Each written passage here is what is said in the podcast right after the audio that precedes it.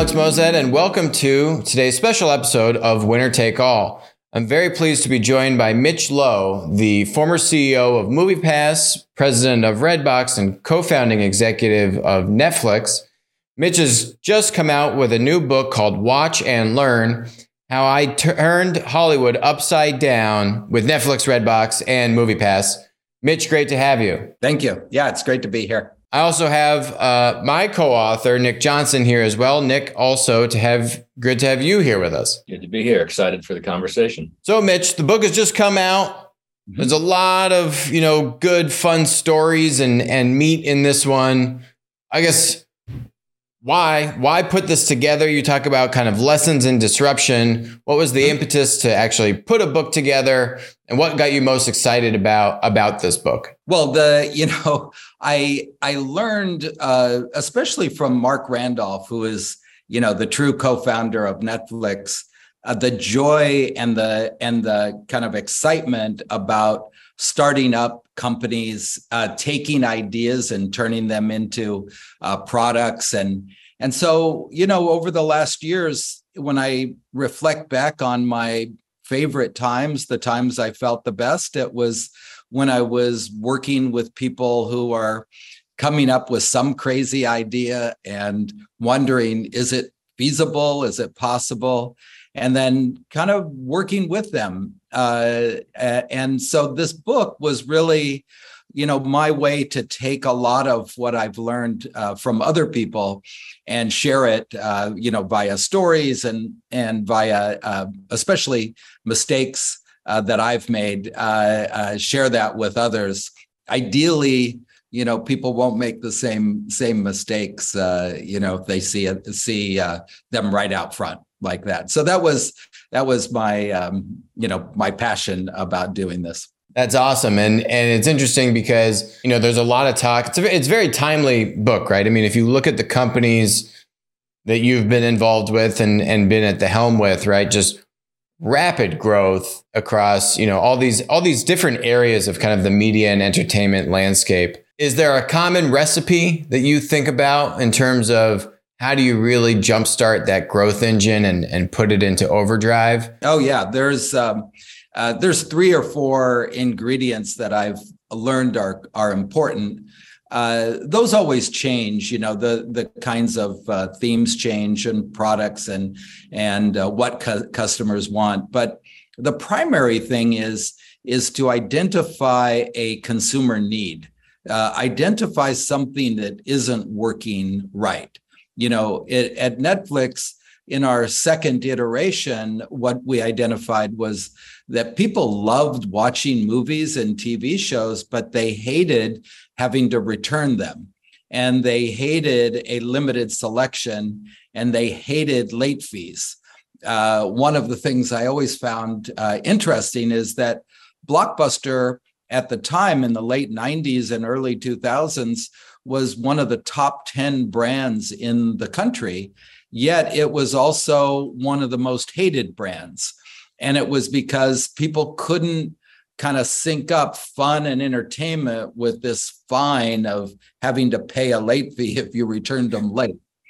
So those are the things um, you know that fascinate me about uh, you know today. I mean, you, you have so many ways to employ technology to solve uh, customer problems. I mean, it's endless. Every day I go somewhere and I find something that doesn't work right and wish someone would fix it. So you certainly developed a great nose, uh, you know, for what what are those problems that are meaningful enough that you could drive really significant hyper growth. You know, I think the numbers were what at um, at Netflix, there was kind of this huge sprint to get to 3 million subscribers kind of in the early days. I don't know if that rings a bell. And then I think when you, when you were at MoviePass, I think you were talking a lot about, you know, how do we get to 5 million users and maybe you were at 2 million at the time, something to that effect, mm-hmm. right? But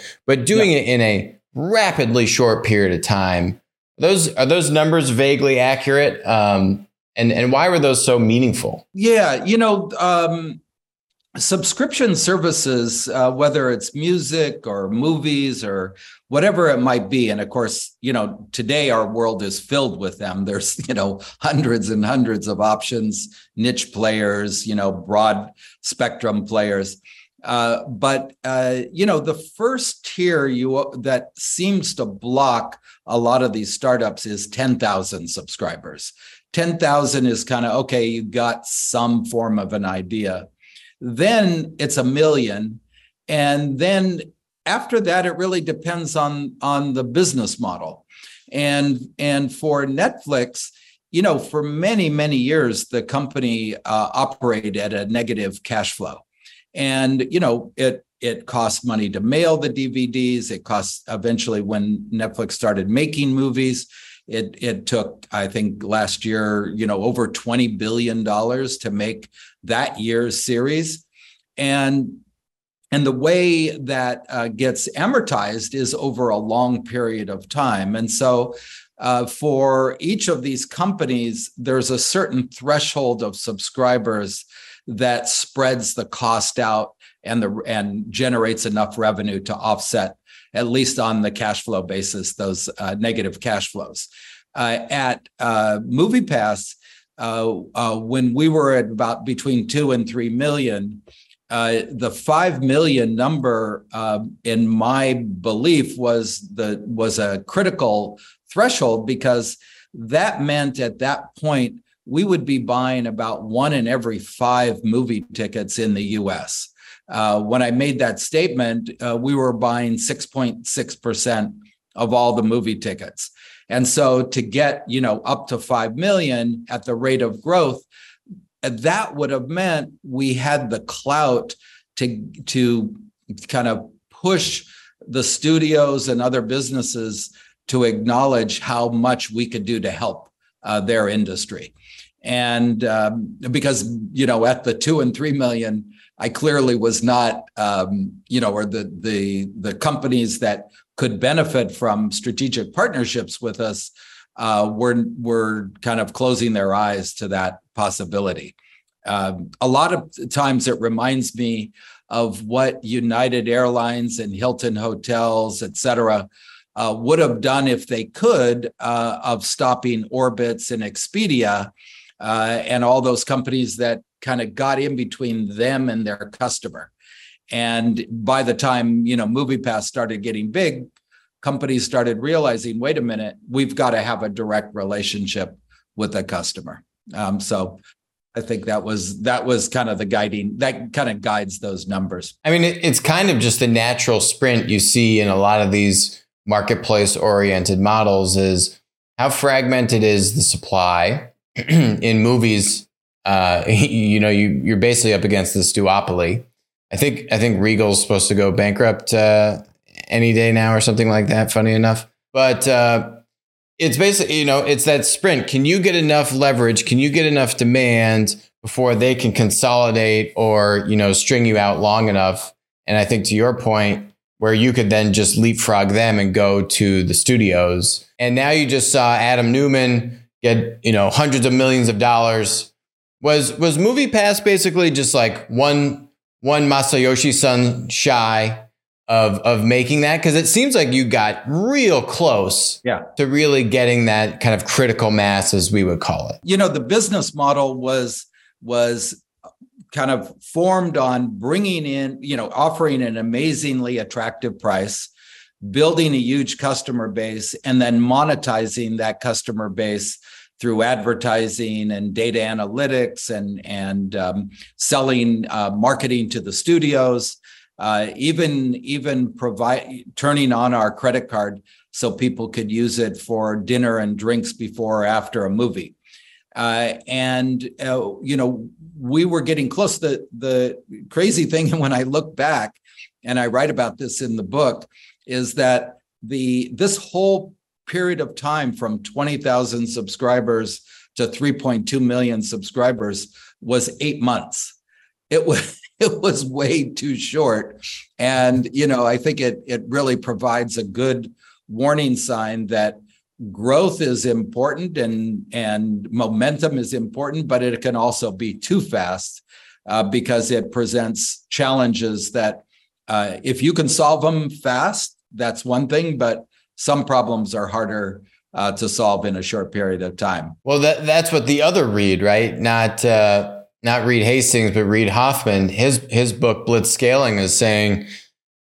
I mean, I feel like like like what what what Reid Hoffman is saying. Like you are the epitome of that, where it's just scale it, at, you know, at, at at whatever means possible. And they actually just interviewed him, right? Because they said, Hey, like Reid, do you take any of this back? Because he even says even management and culture is less important than growth, which in today's environment isn't really that kosher. But, um, you know, I, I don't, it's very hard to point at another example which would, from 20,000 to to millions in 8 months, right? I mean that's that's a impressive feat even if you rack up the Adam Neumanns of the world who had a lot of scale, but we're burning, many more billions of dollars to get there. It's uh, you know, I've I've run into you know old friends at Netflix and and uh, Red well Redbox is an exception to this, but other subscription services, uh, people from Spotify and others, and they remind me just how much money they lost uh, before they got profitable. I think Spotify was 1.4 billion uh, and you know Netflix was many many hundreds of millions. Uh, you know it's it's it's part of you know the the model today is if you if you can scale now you could go at this and stay small of course but if the business model requires you to monetize a large subscriber base uh, and and also over time reduce your costs uh, you know, by by um, you know better technology and employing better uh, use of AI, et cetera, uh, then you need to go fast, and and that um, that is you know brings on all kinds of challenges from a capacity. You know, it's it's it's not only your people, but from a, a bandwidth side of things. Can you do, you, do your systems work when they multiply you know 200 times uh, you know, over a few month period. So, and and of course, we experience lots of those, uh, you know, uh, hiccups and and bugs where systems, uh, you know, we had to struggle to keep them going. One of the challenges, you know, for any platform, particularly when you're trying to hit that point of critical mass, is every industry is a little bit different, and a big piece of what that threshold is is often how fragmented the industry is. Right? If mm-hmm. there's a lot more fragmentation, uh, there's a lot more that you can kind of capture easily, and and the threshold might be a little bit lower. Mm-hmm. But in, in, the movie theater industry in particular, there is in the U.S. this kind of big duopoly, yeah. AMC and Regal.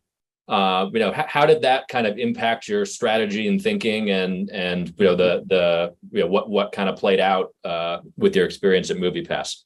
Yeah, yeah. You know, at the time uh, there was three uh, big players: AMC, right uh, Regal and Cinemark, and and uh, you know Cinemark is still I think number three, uh, and then then it trails off. You know, uh, uh, quite small. There's thousands of small theater uh, owners.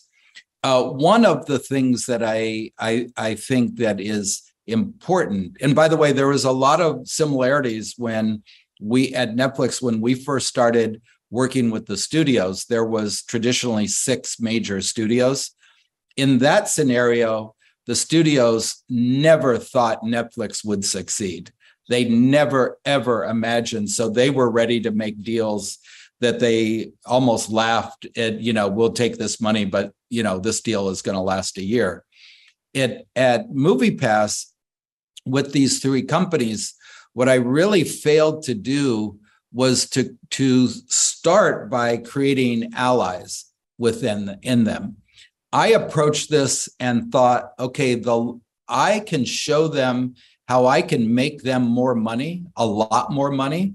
And I thought that would overcome any kind of uh, uh, lack of willingness uh, to work with us. Uh, what I should have done, and what I would say to anybody who's trying to disrupt a big business with a duopoly or three major companies, is start by creating and uh, creating allies within them, even just one of them.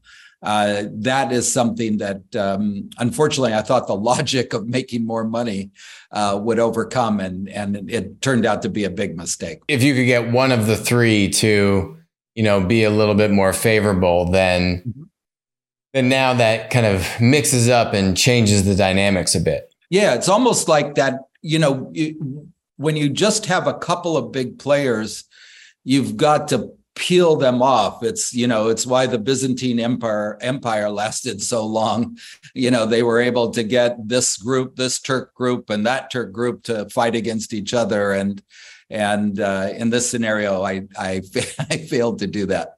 I'd say even though they didn't join forces with you guys they did end up sort of embracing the subscription model right? We've seen yeah. uh, you know both amc and regal uh, you know, uh, having having to fast follow and come into the market.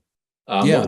What's your view on kind of why that happened and and uh, you know of their success there? Well, if you look over the last twenty years of the of the uh, movie theater business, uh, the uh, amount of tickets sold has stayed relatively flat. There's been you know a few blips here and there, but generally flat. Yet the revenue has doubled. And that's solely because they've doubled the prices of tickets. Uh, and not to mention the, and I'm not even including concession sales, which are an 80% uh, profit margin uh, product and, and hugely expensive. So, uh, what the movie theaters have, I, I hope, realized is that they don't, they, they need to do something other than keep raising the price. And uh, consumers over this last 20 years have really gotten used to subscription services where they don't have to make that a la carte decision on a one by on a film by film basis like is this worth $10 is this what you know maybe i'll just wait for netflix. And so uh, amc and regal and cinemark has a kind of a variation of this. This subscription idea is really what made Netflix and other subscription services so successful is it got people to explore uh, entertainment they never would have paid on the a la carte basis. And so their interest expand and their interest in in film expands. Uh, so I think the I think the AMC's of the world recognize that there are a certain amount of potential subscribers uh, you know, who will go more often. Um, they are missing uh, uh, several other huge opportunities, which I hope they embrace at some point. But um, you know, they're very they're in a very challenging uh, position. Is there is there a degree to which I think as the pandemic has made clear, they kind of viewed you as the competition when you came in. Mm-hmm. But to a degree, it was really they were competing with you know Netflix, HBO Max, and the streaming services which I yeah. think the pandemic has really sharpened that picture. Yeah, I think almost every meeting I went into uh, with a theater owner uh, started by saying, you know, we hate what you did at Netflix. You're killing us. And, you know, my response was, no, uh, they weren't killing you. They were responding to a customer need, which you aren't uh, doing. And uh, of course, that started out the relationship a little bit negative. but you know, the the point is is that cinemas or uh, theaters have become totally beholden to the man, to those six studios that control the product you play, control the pricing that you charge. I mean, every other country in the world has the theaters have the flexibility to charge what they think customers will pay for. In the US, the studios have established a, a system that prevents uh, theaters from doing that. Yes, there's a Tuesday discount day and there's senior discounts, but those were hard fought battles just to get that. Um, you know, the studios have typical minimums of $5 per ticket no matter what, which means you got to charge, you know, more than that. So, uh, you know, it's it's a fascinating uh, segment of the industry, but one where these guys better, you know, do something uh, much more than just doing subscription. Given that dynamic you mentioned, specific in the U.S., do you think there's more opportunity in the future for a movie pass like service elsewhere in the world? The uh, yeah, probably. Um, you know it it takes um, it takes a, a lot of guts i think uh, and a lot of money to make it work uh, you know the the the couple things that are unique about uh, the us england and australia uh, canada included uh, to a certain extent is we consume a ton more entertainment than everybody else uh, you know, the average television in the US is on 35 hours a week whereas at the maximum, it's 11, 12 hours in other countries.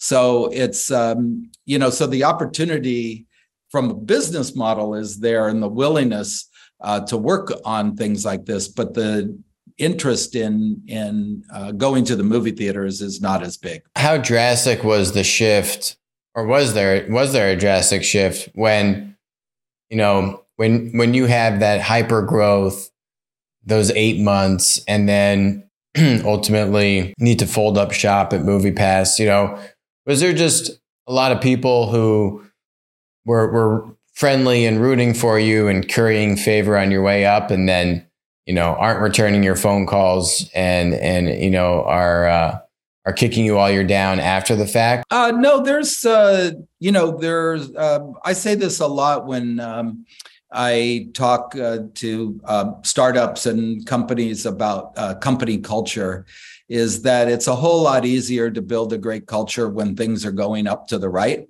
and a whole lot harder when things are are not going well. And and so you do get you get a lot of people abandoning ship. You get a lot of people uh, saying i told you so. Uh, you know you you get um, potential strategic partners who were on the fence, who are now changing. But it all makes sense. I mean, everybody is out, you know, for their own self and their own future. And so I never felt, you know, bad about it. It it never, you know, it hurt a little bit, but I always thought, you know, that was my mistake. Uh, and in fact, I called the second chapter of my the second chapter about movie pass in my book is how i forgot everything i ever learned and so i never you know i just thought you know what i really messed this thing up. I i made um, you know some bad decisions that ended up not working you know timing wise and so on. I, I make excuses too because of the shortness of time but you know when i'm sitting by myself i realize that you know when you're starting a company or you're running a company it's your responsibility um, you know to more often than not make the right decision some good lessons learned you got to read the book to find out what those are when you think about uh, being able to break through you know covid um, no one going to the theaters do you think that um, that that would have actually been if even if you had made it through that would have been kind of the final death knell for the company? Or do you think, you know, if you had been there and had digital, that that maybe you could have been a solution for the industry while everyone was, you know, stay at home and quarantining and and the like? Yeah, I think it would have been, um, you know, death uh, anyway. I think that. Um, you know there are companies that survived you know you know by just you know like pulling in all the spending and you know probably tapping into government support and so on. But uh, you know i think at that time you know early on people thought it would last a short time. So it probably would have we probably would have lasted a few months. But then i think people started going geez this is never going to end. And uh, so uh, and you know who knows? We could have been one of those companies that uh, you know the Robinhood investors uh, uh, went into, like they did with AMC and uh, GameStop. But yeah, I don't think we would have survived. Yeah, Adam, Adam Aron has has certainly, um, I think, probably you know, gotten the better of uh, of of the meme stock wars. Um, yeah. These past couple years, that's for sure. No, he's definitely been on the on the winning side of this whole battle you've been through a few waves, uh, you know, in your career of kind of what I would call evolutions of the entertainment business. Mm-hmm. Where, where, do you see the industry going next? Um, you know, where do you see kind of disruption happening? You know, there's mm-hmm. a lot of hype around stuff like the metaverse and Web three, for example. Do you think that's it, or is it something else? Yeah, it's it's really interesting. You know, I I give a a speech now called "From Netflix to the Metaverse," and I talk about the the kind of how that evolution of the internet is very. It's kind of like Netflix is a is a proxy for that evolution you know, going from mailing DVDs to streaming to then making entertainment. And when and I and I'm a huge um, fan of the metaverse and of all the potentials with it. Um, you know, I am a little concerned that that you know, especially because of the the 3D goggles required to really get the best out of it. I am still concerned that that technology has not been developed uh, that really kind of overcomes all the problems. Uh, I think it I think it will be overcome. Uh, you know, over the course of uh, these last 20 years, I've I've known and worked with people who've introduced uh, technology that seemed to be so good and so, and then people hype it and then you never hear of it again. So I'm not quite sure yet that you know the metaverse will will um, is ready for embracing and you know whether it's nft or crypto or you know i'm i'm uh, i'm still you know concerned that it's edge edgy at this point like it's like it it's not ready for prime time. And of course coming up with the glasses is is going to um, you know make a huge impact.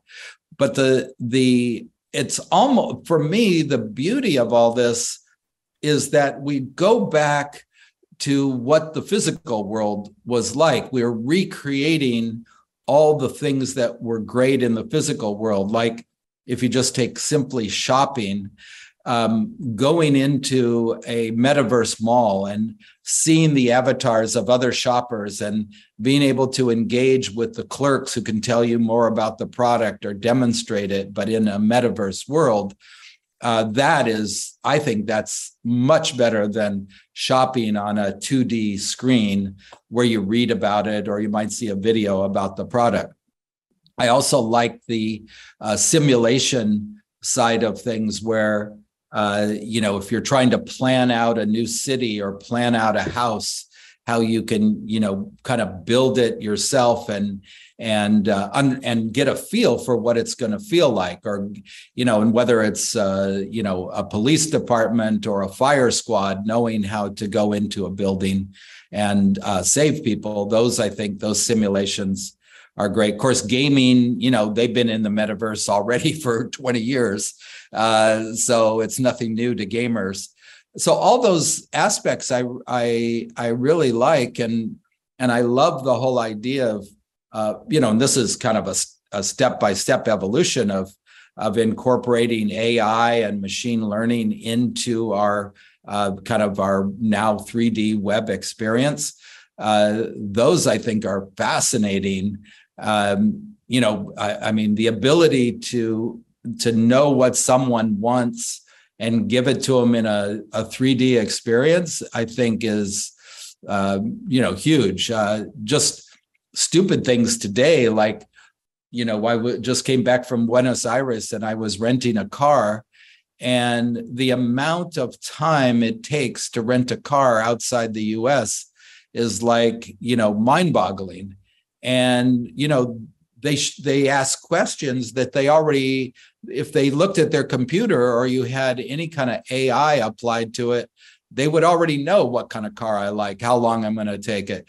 So it's just, I think there's um, huge opportunity, especially as you, you know, and this is this is where I think all cool new products come from is that that integration of two or three new technologies working together.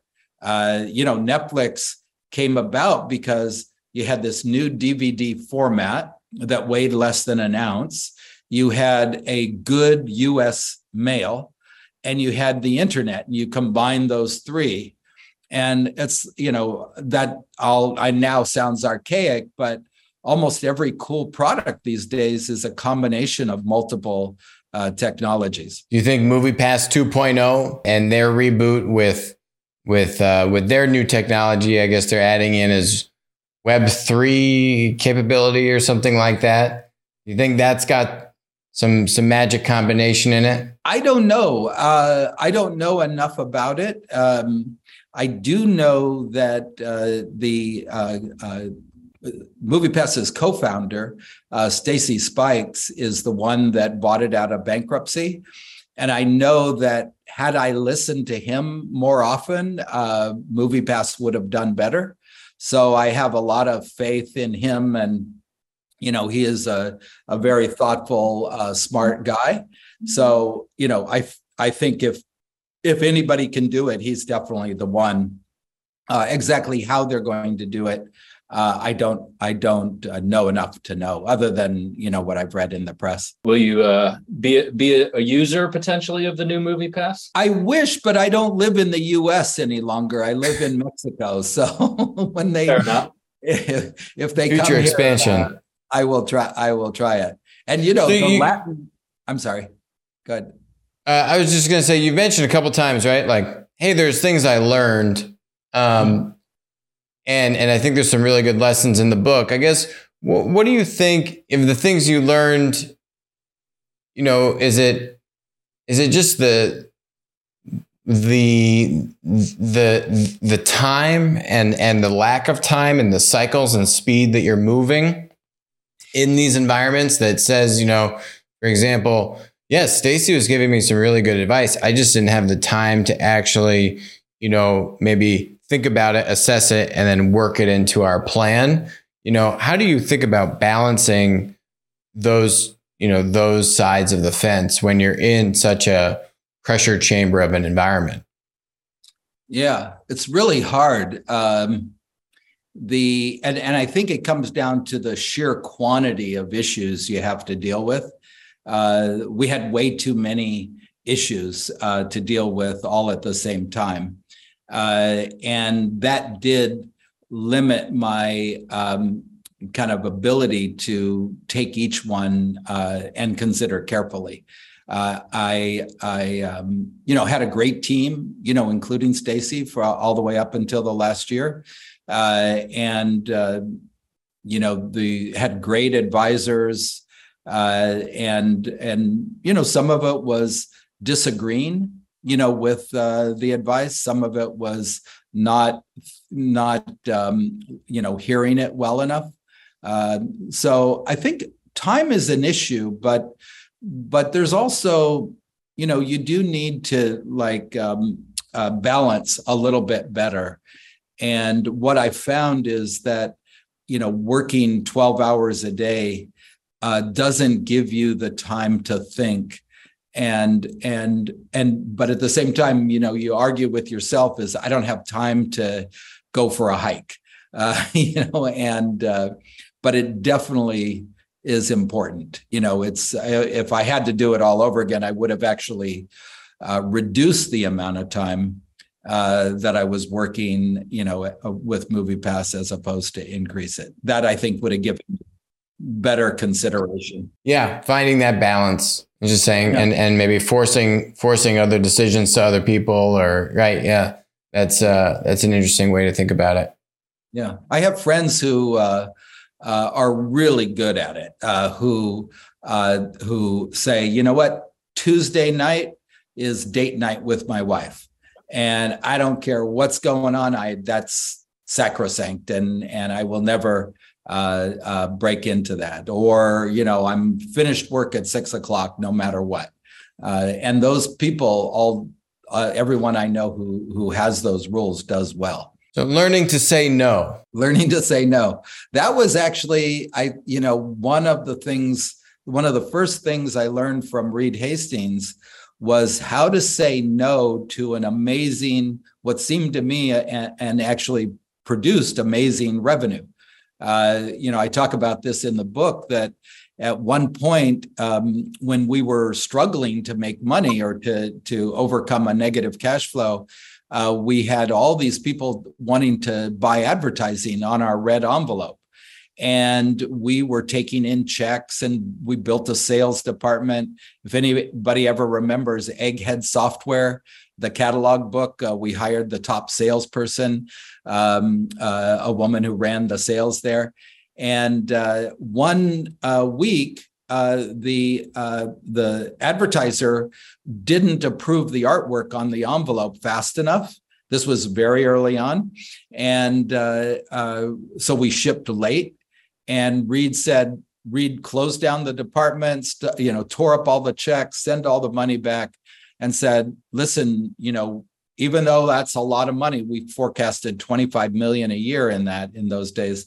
He said it's going to keep us from doing the one thing that is super important that's mailing on time, you know, people getting their movies on time. So um, he really taught me, uh, although I didn't follow it uh, all that often, was uh, to say no uh, when it doesn't, you know, fit as the right thing to do. Very tough, and very tough to do in such a short period of time when you have so many new challenges and so many new opportunities that you kind of need to figure out where they land on that scale. The rule of thumb uh, that he taught me was uh, only do those things that you can do better than anybody else.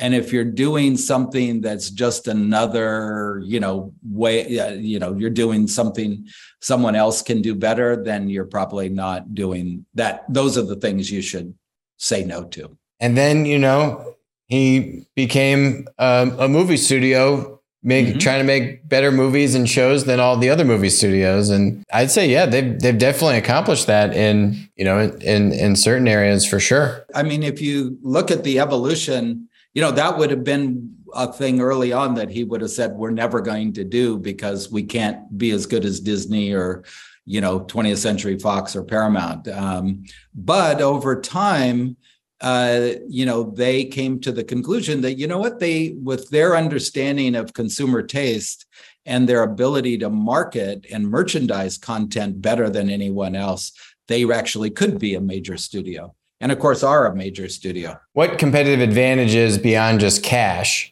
mm-hmm. um, did they need to um, arrive at in order to wade into those waters successfully? And it really came down to understanding it was it's kind of this push pull idea they were able to understand what people wanted to watch and then they and then they were able once they had the content they were able to promote it to those specific people in just the right way and so what do you think about shifting gears for a second here you know if you look at the uh, what, what we would call kind of the tech monopolies the, the the content platforms like you know the youtubes of the world um, you could you could also put other more social media like um, you know TikTok and Instagram mm-hmm. and these other kind of content platforms in. Um. Amazon owns Twitch, right? I mean, what we see and what we, we talk a lot about on the show is kind of this convergence. You see all these the, these kind of content platform tech monopolies that that have the dirty word in the media industry called user generated content, trying to invest in that premium kind of studio production quality content. And you've seen just about all of those players get into it in a very real way. But at the same time, you don't really see the traditional players, Netflix included, from Netflix to Disney and all those on down the, the chain, kind of crossing the chasm in the other direction. You know, how do how do you see? Do you see a convergence? Do you see mm-hmm. kind of the tech slash now content players and and the more traditional content players, which is where I would include Netflix as well, right? Because but they but they've been able to advance their own kind of technology ahead of the other studios. What do you see the future of that look like? I know very broad question, but curious how you think about it. Yeah, no, it's it's something that I spend a lot of time uh, thinking about today. And, and I start from the point of just how much content there is today and how much is being produced produced every day. Uh, and I include, you know, user generated as well as scripted and, you know, kind of uh, series and movies. Uh, see a bunch of things happening. Um, you know, the the ability to or the desire to watch long content is declining rapidly. People aren't ready to sit down for a two hour movie uh, very often anymore. and even 30 minute episodes are getting too long and and the two three minute one minute 15 second tiktoks uh, the 10 minute youtube uh, clips are becoming kind of what people really want. You know people's attention span is getting shorter and shorter. At the same time they want fully developed stories. You know they want to fall in love with characters and they want a continuation. So they just don't want to see a two minute clip and then never see that character again.